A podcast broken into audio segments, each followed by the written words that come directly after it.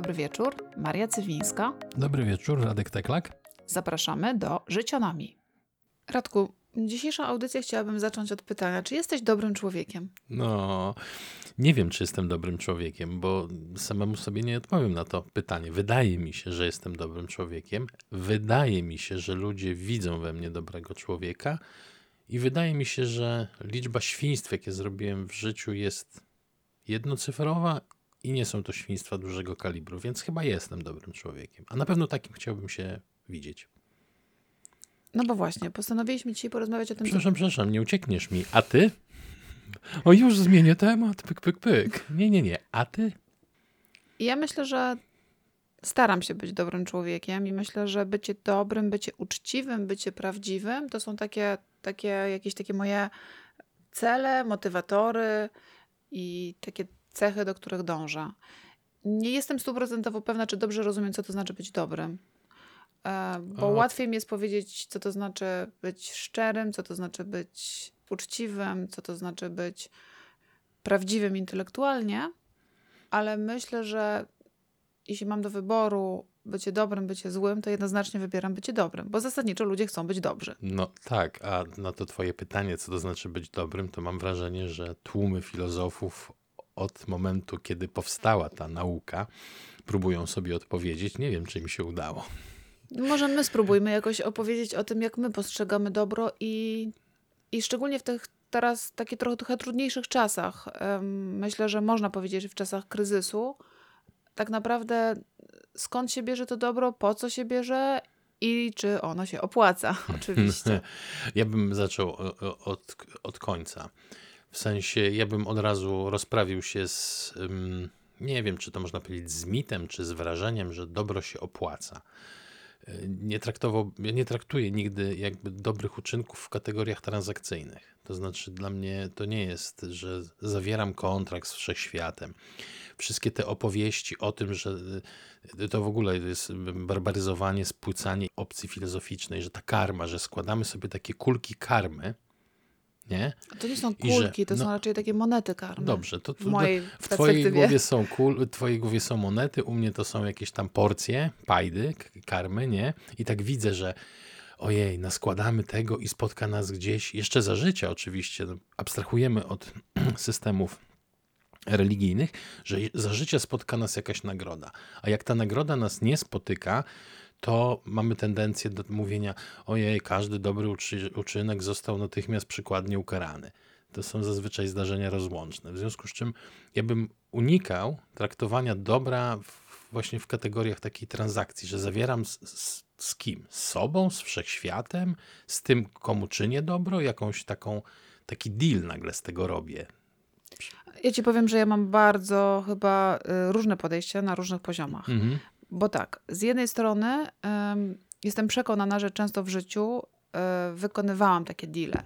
Myślałam sobie, e, dobrze, ja teraz coś komuś zrobię dobrze, i pewnie kiedyś to do mnie wróci. Być może od niego, być może od kogoś innego, ale rzeczywiście e, zakładałam, że bycie dobrym to jest szerzenie dobra w świecie. Jeśli ja daję komuś coś mhm. dobrego, to być może to dobro do mnie w jakiś sposób, nawet od tej osoby kiedyś wróci. Jeśli ja dzisiaj, nie wiem, pożyczę komuś pieniądze, to może kiedyś, jak ja będę potrzebowała, ta osoba mi pożyczy pieniądze. Czyli ja tutaj jednak widzę pewnego rodzaju takie, taką nadzieję na tę transakcję pozytywną. Drugi element to, że każdy dobroczynek zostanie przykładnie ukarany. Chaque bonne action sera punie. Francuskie powiedzenie e, bardzo znane. Mhm. Wielokrotnie mnie to spotkało, że kiedy tak kompletnie z czystości serca, właśnie bez żadnego poczucia transakcyjnego e, stwierdziłam, że coś komuś zrobię, nie wiem, podwiozę kogoś, to miałam wypadek, e, znaczy w sensie stłuczkę, nie wiem, Ale... za, zawiozę coś komuś, to właśnie mnie, nie wiem, e, coś niefajnego spotkało po drodze. E, oczywiście, że to są rozłączne ze sobą wydarzenia i to jest pewnie pewne magiczne myślenie, mm.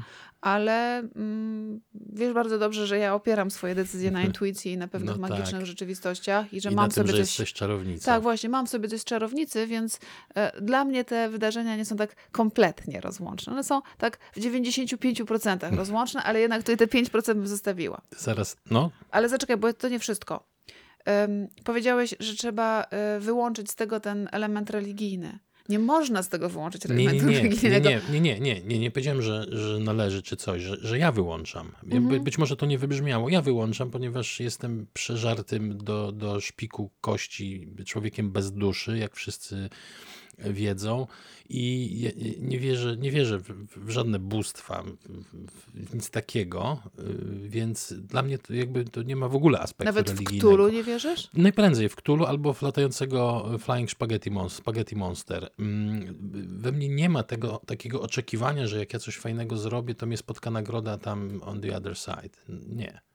No dobrze, ale to właśnie to, to moje pytanie brzmi, to na czym opierasz swoje bycie dobrym, to znaczy swój system etyczny, swoją uczciwość, swoje wszystkie takie pozytywne, które często są kosztownymi mhm. e, e, wartościami, kosztownymi w takim sensie, że bycie dobrym kosztuje.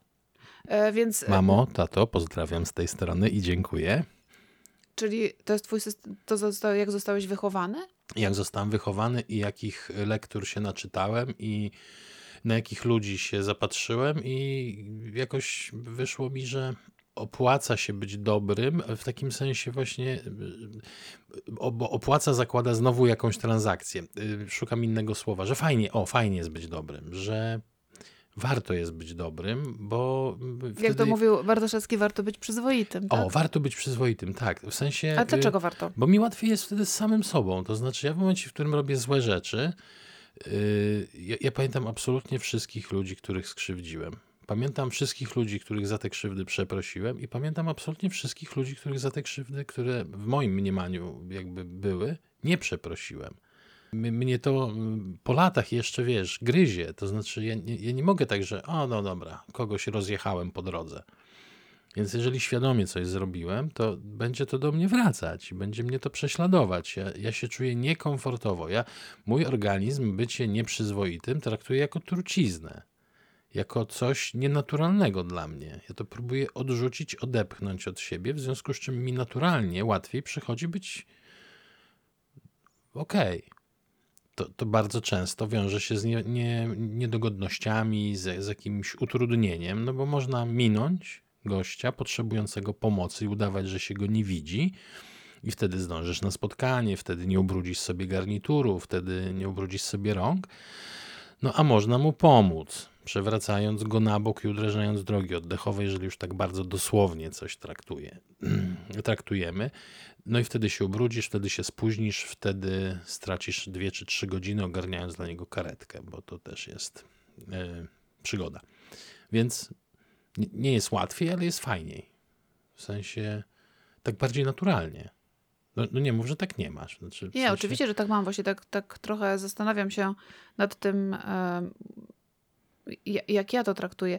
Dla mnie dobro jest e, rzeczywiście czymś naturalnym i często kosztownym, ale to jest jakby taka cena, którą ja płacę za to, że jestem tym, kim jestem. I w ogóle nie mam z tym większego problemu. Oczywiście zdaję sobie sprawę z tego, że to jest kosztowne, ale wydaje mi się to naturalne, masz rację. Natomiast ym, tak sobie myślę, czy, czy, czy ja nie, nie, nie, nie rozpamiętuję nad przeszłości. tak, przeszłości, mhm. nad osobami, które skrzywdziłam. Myślę, że bardzo dużo osób skrzywdziłam i w bardzo wielu przypadkach nie byłam dobra w ich postrzeganiu. I mm, ta myśl mnie doprowadziła do kolejnej myśli, bo jest chyba coś, co jest dla mnie bardzo trudne w relacjach międzyludzkich. To jest wtedy, kiedy mam poczucie, że ktoś jest dla mnie za darmo zły.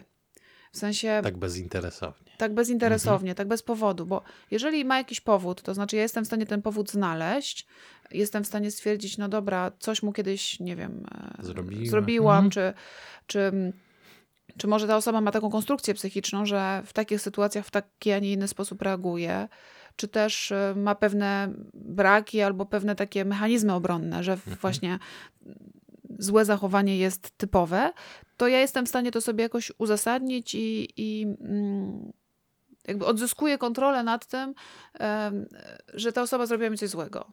Mam oczywiście tutaj e, w głowie całą masę historii, całą masę osób, które mi zrobiły coś złego e, w tej chwili, no ale wiadomo, nie, nie chcę o, nie, o tym opowiadać, no, bo wiadomo. dzisiaj taki odcinek bardziej powiedziałabym ogólny. dzisiaj nie będziemy wymieniać z imienia, nazwiska i adresu. tak, dokładnie. Natomiast kiedy widzę, że ktoś zrobił coś, coś, co mi sprawiło ogromną przykrość i wiem, że ta osoba ma świadomość tego i nie znajduje żadnego powodu, to jest chyba ten moment, w którym ja się czuję najgorzej, bo ja tracę kontrolę nad tym, ale dlaczego? Ja się wtedy czuję ja się zaczynam czu czuć zła, no bo skoro ktoś mi zrobił coś złego, to musi być jakiś powód. Nie robi się złego za darmo, nie robi się złego bezinteresownie. No bo, bo jesteśmy tak skonstruowani, w sensie osoby w miarę zdrowe na głowę, że szukamy przyczyn. To znaczy, mi też się nie mieści w paradygmacie myśl, pomimo tego, że wiem, bo czytałem literaturę, że są ludzie, którzy potrafią być bezinteresownie źli. Bo o takich mówimy. W sensie nie mają w tym żadnego biznesu, ale cię zgnoją. I to nawet czasami nie wynika to gnojenie jakby z, z faktu, że oni tego potrzebują, tylko po prostu mają wycięte pewne gruczoły.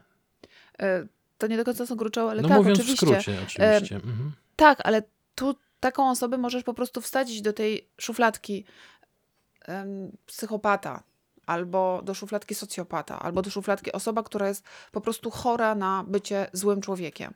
I z takim czymś już sobie radzisz, bo wiesz, że tacy ludzie są i w tej szufladce oni tam sobie siedzą i jak coś ci zrobią, to mhm. sobie myślisz, a tak, to jest ten typ człowieka.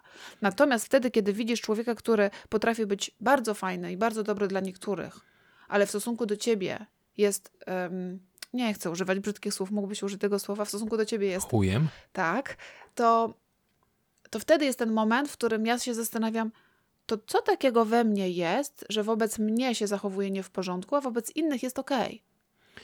No, I to mi leci po poczuciu wartości natychmiast. No i też jest to naturalne, bo zastanawiasz się, co, co tu jest nie halo.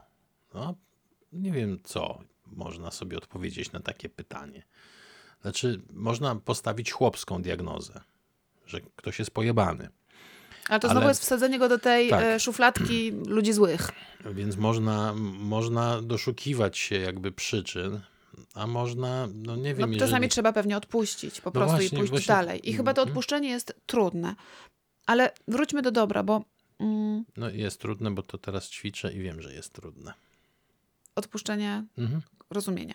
Tak, odpuszczenie rozumienia nie odpuszczenie grzechów komuś, no bo Jezu, no dobra, no było jak było. Natomiast odpuszczenie zrozumienia dlaczego. Mhm. Tak, jestem w, w, procesie i nie jestem w stanie ogarnąć tego rozumienia. Ale rozumiem, że nie chcesz jeszcze o tym e, rozmawiać. Może w przysz następnym odcinku.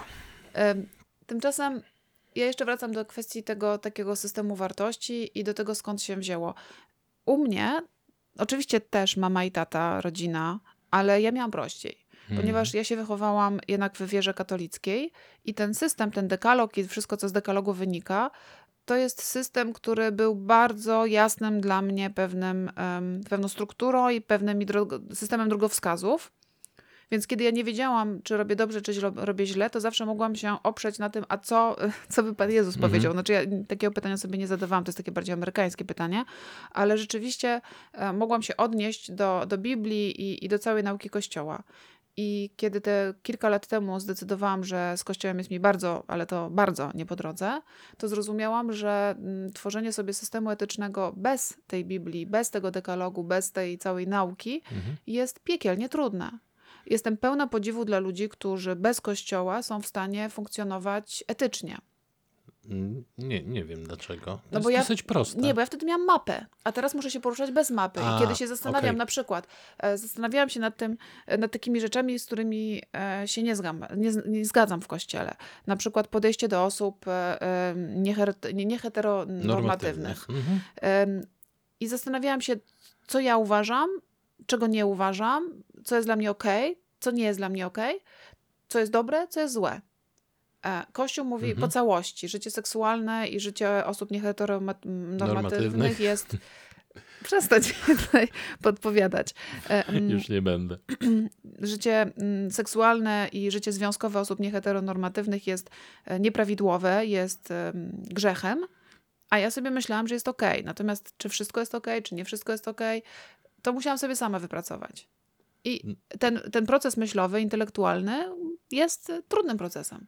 No ja tu jeszcze podpowiem, bo ja przez kilka lat chodziłem na religię, ale jednocześnie chodząc na tą religię w późnej podstawówce i na początku ogólniaka, po pierwsze, mm, ja nie miałem y, z uwagi y, na różne rzeczy, na które nie czas i miejsce tutaj, ale z uwagi na różne rzeczy nie miałem na sobie takiego gorsetu, że ojej, co pan Bozia powie. Nie, mnie to nie krępowało. To znaczy, ja stawiałem pytania. Ja się zastanawiałem, ja sobie szukałem jakiejś innej drogi i coraz bardziej widziałem, że jak tylko leciutko podrapać to pazłotko lichańskie, to to złazi, a pod spodem się kłębią bardzo niefajne rzeczy. W związku z czym mi tam kościół, ja z kościoła wyciągnąłem, że był Jezus, który był w miarę w porze gościem i jeżeli miałbym wydestylować to wszystko, to właśnie on chodził po świecie, to znaczy po tamtym e, pustynnym skrawku ziemi i powtarzał wszystkim, bądźcie dla siebie dobrzy. Nie róbcie innemu te, tego, czego nie chcecie, co by wam zrobiono. I właściwie to można tym, można jakby podsumować całą działalność Jezusa i uważam, że jako człowiek był naprawdę ok, tylko potem przybili go do sztandaru i wypaczyli to wszystko, co on fajnego wymyślił. Czy nie wiem, czy wymyślił, ale propagował. Propagował zdrowy tryb życia, bo umówmy się, propagował spacery, nie miał osiołka, tylko wszędzie chodził i propagował miłość wzajemną. I moim zdaniem żył w bardzo fajnej komunie i był pierwszym hipisem świata. I tak spłycając to wszystko, wymyślił jedną rzecz, na której zbudowano, nie wiem, dużo strasznie kościołów, ale dał kierunek, nie? No, jak gdzieś tam przecież na tą religię parę lat, parę, lat chodziłem. Nas, nam nie opowiadali o Starym Testamencie, o tym mściwym Bogu Jahwe, który siedzi wkurwiony na chmurze i razi wszystkich piorunem. Znaczy to był Zeus, no ale okej. Okay. Tylko mówili nam właśnie o Jezusie, że chodził i opowiadał, że jest w porządku. Więc jakiś tam dostałem też kompas taki te, tej moralności katolickiej, nazwijmy to, czy raczej chrześcijańskiej. No właśnie, ale powiedz mi, bo Więc... może czy dobro jest wartością uniwersalną? No, dla mnie tak. Nie, nie, nie, właśnie. Znaczy, nie, nie, w mojej, w mojej głowie. Czy, czy jest tak, że e, każdy człowiek na tej ziemi, niezależnie od e, e pochodzenia kulturowego, e, religijnego i od poziomu wykształcenia, języka itd., tak itd., tak um, czy, czy dogadamy się w zakresie takim, co to jest bycie dobrem w jakiejś sytuacji? Moim zdaniem, co do zasad takich ogólnych, to chyba tak. No z drugiej strony nie wiem, no, czy, czy jestem w stanie dyskutować z ideą pasu szachida. W sensie, że jak się zabijesz i zabierzesz ze sobą niewiernych, to cię spotka za to nagroda. Tu mi się, być może teraz bastardyzuję to, co mówię, no ale gdzieś tam, tu, tu, tu mi się wymyka. Albo na przykład, nie wiem, że seks z sześciolatką jest w porządku. Więc myślę, że wspólny jakiś mianownik jesteśmy znaleźć w stanie wszyscy ludzie jakby dookoła, bo no chyba podskórnie, ja mam wrażenie, że my jako ludzie fizjologicznie odpychamy zło od siebie, w sensie my jakby czyniąc zło, czujemy, że robimy rzeczy nie w porządku. Tak, no tak samo zresztą mamy takie atawistyczną na, na, umiejętność. Na fizjologicznym e, poziomie. Tak, mamy mhm. atawistyczną umiejętność niejedzenia rzeczy, które są um, dla nas szkodliwe. Gdybyśmy mhm. się wsłuchiwali w organizmy, to byśmy tego nie jedli. E, niektórzy z nas to potrafią. E, I, z, I tak. myślę, że w ten sam sposób rzeczywiście e, nasz organizm nam mówi, nie rób tego, czego nie powinieneś.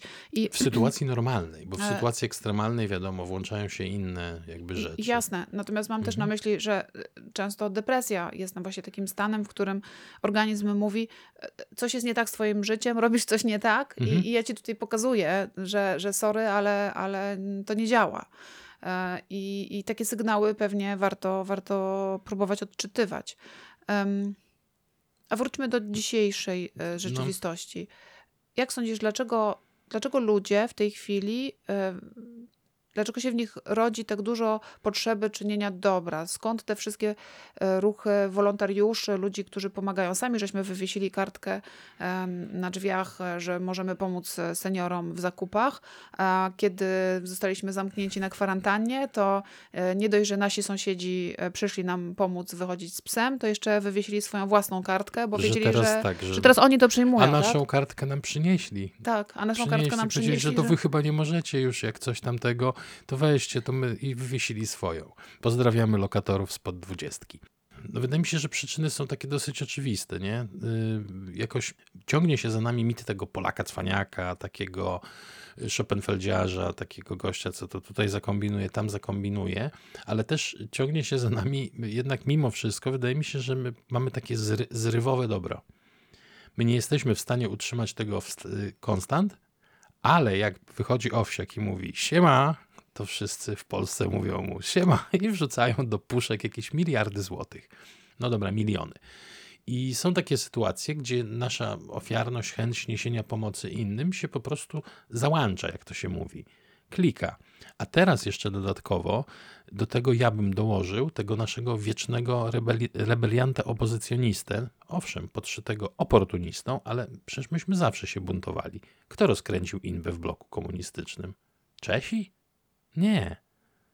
Dusza nasza rogata, nie dość, że najweselszy obóz baraku, to jeszcze najbardziej szumiący obóz baraku. Jasne, były ruchy na Węgrzech, były ruchy w Czechach, ale myśmy to rozmontowywać zaczęli. Historycznie. Więc w nas jest wieczny rebeliant. I dodatkowo teraz jeszcze patrzysz na to państwo, które zaklina rzeczywistość jak może, ale sobie nie radzi, no to wszystko zebrane do kupy daje tego najfajniejszego Polaka. Tego Polaka, który będzie mm, wychodził z psami, e, szył maseczki. Tak. E, Drukował na drukarkach 3D przyłbice i y, mówił: Słuchajcie, jesteśmy w stanie wydrukować te, te, te i te elementy, ale tego plexiglasowego gunwa nie. Więc jak ktoś ma gilotynę do cięcia, to my podamy plany i docinaj nam. I ludzie siedzą i docinają. Ja jestem bardzo wzruszona tym takim mhm. e, natarciem dobra, tą taką ofensywą. ofensywą. Myślę sobie też, że to, to ma pewne mm, uwarunkowania psychologiczne, bo w sytuacjach kryzysowych, w sytuacjach lękowych ludzie chcą odzyskać kontrolę. I czynienie czegoś daje nam takie złudzenie kontroli, że my, my sprawujemy kontrolę nad tą sytuacją. To znaczy, w momencie, w którym ja nic nie mogę, mam siedzieć w domu na dupie i myć ręce, to jeżeli mm, będę mogła wyjść z psem sąsiadki, seniorki, albo mhm. będę mogła jej zrobić zakupy, to będę miała poczucie, że przyczyniam się do tego, że będzie lepiej. Czyli mam kontrolę, sprawuję jakąś kontrolę. Co więcej, e, przy okazji. Mm, E, poprzedniej epidemii, tej SARS-owej, kilkanaście lat temu, zrobiono badania, w których mm, sprawdzano, e, dlaczego ludzie e, zostają, znaczy co powoduje, że ludzie będą w stanie zostać w domu wtedy, kiedy jest epidemia, pandemia. I jednym z, jedną z takich przyczyn zdefiniowano poczucie, że dadzą radę. Aha, e, że wytrzymają że wytrzymają to. to. Mhm. Czyli jeśli w głowie miałeś poczucie, że dasz radę, to dłużej wytrzymywałeś w domu. Dlatego bardzo się cieszę, że e, w tych ostatnich obostrzeniach rząd jednak przywrócił możliwość chodzenia, pobiegania, e, pójścia na spacer, wyjścia z psem. Mhm. Wyjście z psem nie, wyjście z psem byłoby nieludzkie. Znaczy zakazanie tego byłoby nieludzkie, no bo psy byłyby skazane na, nie wiem na co, na, na śmierć chyba, ale um, bardziej myślę o, o takich naszych potrzebach naszego ciała, czyli pójść pobiegać, pójść do lasu, pójść na spacer. I, I to właśnie takie trochę y, uznanie, że jesteśmy ludźmi, pokazuje, że przez dłuższy czas będziemy w stanie wytrzymać, bo kiedy sobie tworzymy jakieś ograniczenie, to musimy je stworzyć w taki sposób realizowalny, wytrzymywalny dla nas. Mhm. To samo jest, kiedy idziemy na dietę, kiedy zaczynamy e, się odchudzać, czy zaczynamy dużo sportu uprawiać. Jeżeli od początku założymy, że będziemy 3 godziny dziennie biegać i jeść 800 kalorii, to wytrzymamy tydzień, może, może dwa. Natomiast jeżeli ten plan sobie rozłożymy tak, że na przykład raz w tygodniu jest taki Możemy. Mhm. cheat day, cheat gdzie, day. gdzie mhm. możemy zjeść coś słodkiego, to jest szansa, że to wytrzyma dłużej. I tak samo jest w tej chwili z tą izolacją i myślę, że podobnie jest tym dobre. My, my, my chcemy, e, chcemy wytrzymać. E, chcemy być dalej ludźmi. Ale znowu teraz we mnie rodzi się pytanie, no dobra, co z tymi wszystkimi w czasie wojny, którzy nie byli ludźmi? No to jest Dawno, dawno temu w polskiej telewizji pokazano film Szczurołap o kolesiu, który likwiduje gniazdo szczurów w jakimś bloku. I film zaczyna się od eksperymentu, w którym do wielkiego baniaka z wodą wrzucają szczury. Dwa. Przy czym jednemu na samym początku eksperymentu podają kijek, którego on się może trzymać, nie musi cały czas wiosłować, a drugi pływa bez tego kijka. Temu, któremu podano kijek, ten kijek po kwadransie czy po jakimś czasie zabierają. Szczur, który nie dostał kijka po godzinie, dwóch godzinach walki, nie pamiętam dokładnie, tonie. Ten, który dostał kijek, jemu cały czas świta w głowie, w małym szczurzym muszczku świta nadzieja, że on ten kijek jeszcze raz dostanie i jeszcze, i może ktoś go uratuje. I on tam pływał godzin kilka czy kilkanaście. My jesteśmy teraz w sytuacji tych szczurów, którym dano kijek, yy, w sensie rząd mało mówi, ale no gdzieś tam, znaczy najgorsze jest to, że jakby my nie wiemy, ile to potrwa. No ale się trzymamy tej myśli, właśnie to, co ty mówisz. Próbujemy przez czynienie dobra odzyskać kontrolę. A ludzie, którzy nie czynią dobra, oni odzyskują kontrolę w inny sposób po prostu. Bo, bo tutaj trzeba rozróżnić dwie, dwie sytuacje. Ludzie, którzy nie robią dobrych rzeczy, to nie są ludzie, którzy robią złe rzeczy, prawda? Po no, prostu, niekoniecznie, tak. Po prostu oni no, no, zaniechują czynienia dobra i oddają się, nie wiem, oglądaniu seriali, biciu psa. No dobra, to już by było złe. Piciu wódki, nie wiem, mieraniu szlugów na balkonie, czemukolwiek, co pozwala im zabić czas. Nie mają takiej potrzeby, bo nie każdemu taka potrzeba się włączy.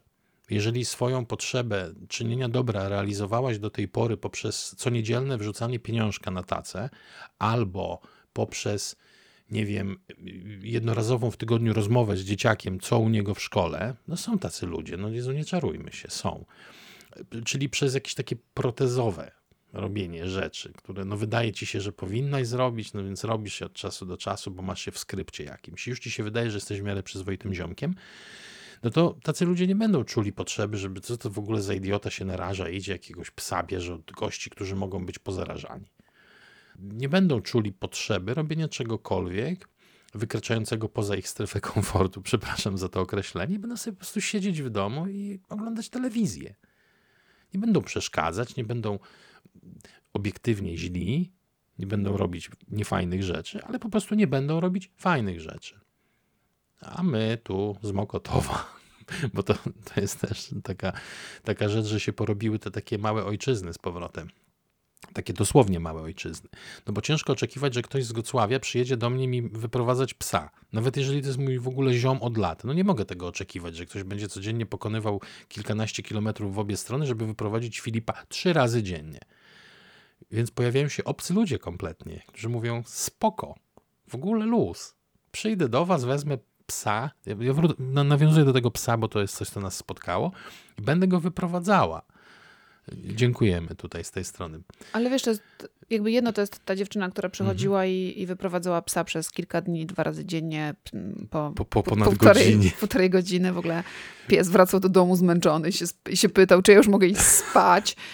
Drugie to, są, drugie to są nasi sąsiedzi e, z klatki, którzy mhm. E, powiedzieli, też dwa razy wyszli tym takim zupełnie wieczornym e, spacerem i powiedzieli, że bez problemu pomogą jakieś zakupy czy coś. Mhm. Trzeci to jest sąsiad z klatki obok, który znalazł nas w internecie i dał swój numer telefonu, gdybyśmy czegokolwiek potrzebowali. I, a, a cała reszta to jest, nie wiem, kilkadziesiąt osób na twoim i na moim fejsie, które się odezwały albo publicznie, albo prywatnie, pytając, tak. czy czegoś potrzebujemy, czy coś nam przywieźć, czy coś nam, nie wiem, ugotować. To jest, to jest taki właśnie ładunek dobra, który, który w nas trafił i powiem szczerze, że mnie trochę ubezwładnił. E, ja, ja się bardzo, bardzo się z tym dziwnie poczułam, bo zazwyczaj to jest tak, że ja komuś proponuję pomoc, a tutaj musiałam uznać jakąś swoją słabość i powiedzieć e, dzięki, znaczy, bo to w ogóle było wzruszające, ale jednocześnie tak właśnie zmierzyć się z tym, że, że są takie momenty, kiedy ja tego dobra od, od innych osób potrzebuję. E, takiej zwykłej ludzkiej pomocy, nie? Takiej zwykłej ludzkiej pomocy mhm. za darmo. I, I to jest ten moment, który ja bym chciała bardzo zapamiętać, bo wtedy, kiedy dostajemy zło za darmo, to we mnie to tak siedzi i, i, i to mnie psuje od wewnątrz. Mhm. I chciałabym, że teraz, kiedy dostaliśmy dobro za darmo, naprawdę za darmo, chciałabym to zapamiętać i chciałabym, żeby mnie to dobro gdzieś podniosło. Z, I zreperowało. Zreperowało mhm. i było takim, takim tak, tak en, dawało energię.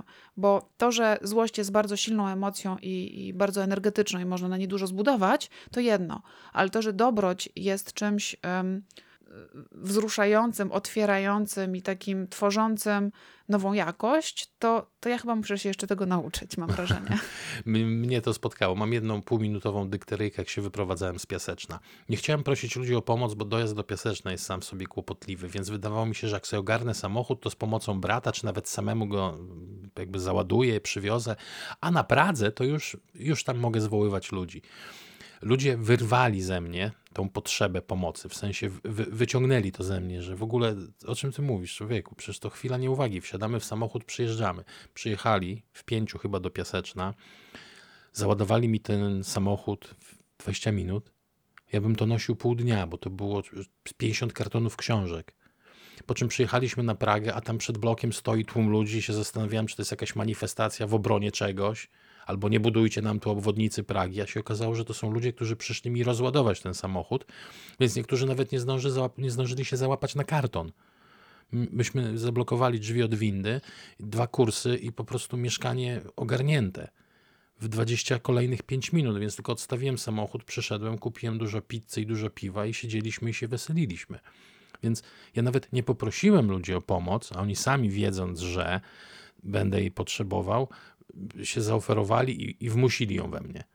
I wtedy się nauczyłem, że a, warto prosić, jak masz potrzebę, bo ludzie przyjadą nawet do Krakowa ci pomóc. Przyjadą twoi ludzie z Krakowa. E, a po drugie, no, też się wtedy nauczyłem, że to, to jest fajne, odbierać i dawać tą pomoc, w sensie w obie strony to jest fajne uczucie. Nie wiem, które fajniejsze. Naprawdę nie jestem w stanie odpowiedzieć, co jest fajniejsze. Czy to jak dostajesz, jakby, w, no nie w rewanżu, ale dostajesz z powrotem, czy to jak niesiesz. Oba uczucia są równie sympatyczne, oba uczucia równie yy, mocno polecam. Ja myślę, że rzeczywiście warto E, prosić, warto, warto mówić o swoich potrzebach, także w bliskich związkach, no bo mhm. wtedy ta druga osoba może te potrzeby zrealizować. Myślę, że boimy się e, prosić o pomoc, bo boimy się, że ktoś nam powie nie. I wtedy nie będziemy wiedzieli, co z tym nie zrobić. To będzie nie, które będzie kłopotliwe dla nas i nie, które będzie kłopotliwe dla tej osoby, strony. więc w ogóle nie mhm. chcemy tę osobę wprowadzać w taki dyskomfort. Ale to jest jakieś takie bardzo zakręcone, chociaż wiem, że powszechne myślenie. I ja też się uczę mówić, że potrzebuję pomocy. I widzę, że jak ja daję komuś jakąś, jakieś właśnie mm, coś dobrego od siebie, to kiedy powiem, że potrzebuję pomocy, to ta osoba, ona nawet nie tyle się czuje zobowiązana. Ja bym powiedziała raczej, że ona po prostu, weszłyśmy na ten taki kanał rozmowy, w którym możemy sobie dawać y, tego mhm. typu prezenty. Ja coś tobie dam, ty coś mi dasz. To już nie jest niewłaściwe, to jest prawidłowe. I, i to pomaga, to pomaga w życiu. Więc wracając do tego, od czego żeśmy zaczęli, czy, czy, czy bycie dobrym się opłaca, ja uważam, że tak, w tym takim, w tej takiej dłuższej, szerszej perspektywie. Na w, te, w, tym konkretnym wydarzeniu czasami może być tak, że się nie opłaca, bo trzeba, nie wiem, wydać pieniądze na, na tę benzynę w samochodzie, czy też energię na noszenie tych kartonów, czy A cokolwiek potem na blachę. innego. Na blachę? No, jak miałeś wypadek. A, w tym sensie, tak. Um, ale jeżeli potraktować życie jako um, nie cel materialny, a jednak cel powiedzmy społeczno-intelektualno-duchowy, wybierzcie sobie dowolną z tych opcji, to bycie dobrym nas wzbogaca, bo wzbogaca nas o doświadczenia pozytywne, które nas budują i wzbogaca nas o ludzi wokół, wokół nas. To są, kurczę, mam wrażenie, bardzo takie trywialne stwierdzenia i być może naiwne, ale one pochodzą, nie, nie. one pochodzą z takiego mojego głębokiego przekonania, że, um, że życie właśnie na tym polega i że do tego chciałabym dążyć. Ja pewnie zrobiłam bardzo dużo różnych niefajnych rzeczy w życiu, znaczy na pewno zrobiłam, e, ale, ale to te dobre, ja je sobie kolekcjonuję. Te swoje dobre i cudze dobre. Ja mam jeszcze... I wspólne dobre. Tak. Ja mam jeszcze hinta na koniec. Bo to jest tak, mi mnóstwo ludzi pomogło w tej przeprowadzce wtedy, nie? I część z tych osób się później przeprowadzała. I wiadomo, że czujesz się zobligowana do tego, żeby takiej osobie pomóc, ale czasami po prostu nie możesz. Tak, tak zwyczajnie, konflikt interesów, albo nie wiem, kręgosłup ci strzelił, albo masz zakwasy potworne, więc nie jesteś w stanie nic zrobić. W związku z czym ja sobie wymyśliłem, znaczy nie, nie, nie roszczę sobie prawa do jakby oryginalności mojego pomysłu, ale wymyśliłem sobie kiedyś, że kurde, to trzeba robić takie, że tobie nie mogę, ale pomogę komuś zupełnie jakby innemu, nie? Na zasadzie spłacam to jakby przez takie ścieżki rozgałęzione. Czyli ty mi pomogłeś, ja tobie nie, bo nie mogłem, ale idę do ziomka i jemu pomagam. E, ja miałam bardzo podobnie. Jak byłam mhm. młodą matką, nie miałam samochodu i często gdzieś u kogoś zasiedziałam się, to ludzie odwozili mnie. E, i do domu i, i zawsze mi się to wydawało jakieś takim nadmierne, no bo załóżmy, że mieszkałam na Grochowie, e, impreza była na Bemowie, ktoś jechał e, na Żoliborz, czyli w kompletnie inną stronę, ale jednak odwoził mnie do ten Grochów. Wybaczcie, nie warszawiacy, że, mhm. że nie wiecie o czym mówię, ale to rzeczywiście jest takie nadkładanie drogi. I, I było mi głupio, głupio mi było przyjmować takie, takie coś bez powodu. I ktoś kiedyś odwożąc mnie mi powiedział, wiesz co, jak już będziesz miała swój samochód, to po prostu odwieź kogoś. Odwieź kogoś. Mhm. I strasznie mi się to spodobało i tak właśnie robię. To znaczy, po pierwsze, ja teraz odwożę, jeśli mam taką możliwość, ale po drugie, jeżeli znowu ktoś mówi mi, ale jak to, ale bez sensu, nie, to, to nie masz po drodze. Ja mówię, ja ci daję coś, to ty daj następnemu. Tak. Teraz nie masz, dasz następnemu. Nie I, mi, tylko następnemu. I to jest mhm. trochę ta karma, która krąży. To znaczy, to jest to dobro, które krąży. I ja wierzę, że um, takimi mikrosygnałami dobra w świecie zmieniamy mhm. ten świat na lepsze. Nawet jeżeli to wszystko, co się dzieje wokół nas jest trudne, nawet jeżeli w tej chwili wszyscy się boimy o, o swoje zdrowie, o zdrowie najbliższych, to e, właśnie takie małe sygnały, ten, ten jeden e, spacer z psem e, sąsiadki, czy te jedne zakupy, czy, tak. czy, czy cokolwiek, czy nawet uśmiech do kogoś spod maski, to, to właśnie tworzy ten świat kapinka lepszym. No tu się nie mogę z tobą nie zgodzić, bo to jest oczywiste. I co, no dzisiaj Siergiej w dalszym ciągu, bo myślałem, że coś od niego wyciągnę, ale on pozostaje twardo na tej kwarantannie. Ja mam wrażenie, że te jego doświadczenia go tak zbudowały, że on jest w stanie siedzieć i w ogóle się nie ruszać, więc nie, nie mamy od niego żadnych dodatkowych informacji na, tego, na temat tego, ile megaton dobra Polacy wyprodukowali y, w tym roku. Więc no, nie mamy statystyk, w związku z czym no, będziemy kończyć powolutku. I e, życzymy Wam miłego dnia, miłego tygodnia, miłej pracy zdalnej, miłej niepracy zdalnej i wszystkiego w zależności od tego, o której będziecie nas słyszeć. Wszystkiego dobrego. Wszystkiego dobrego, dokładnie. I pomimo tego, że nie można właściwie wychodzić się przemieszczać, to oczywiście będziemy Was nawiedzać.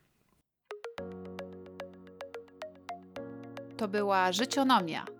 Żegnają się z Państwem Maria Cywińska i Renek Teklak. Do usłyszenia wkrótce.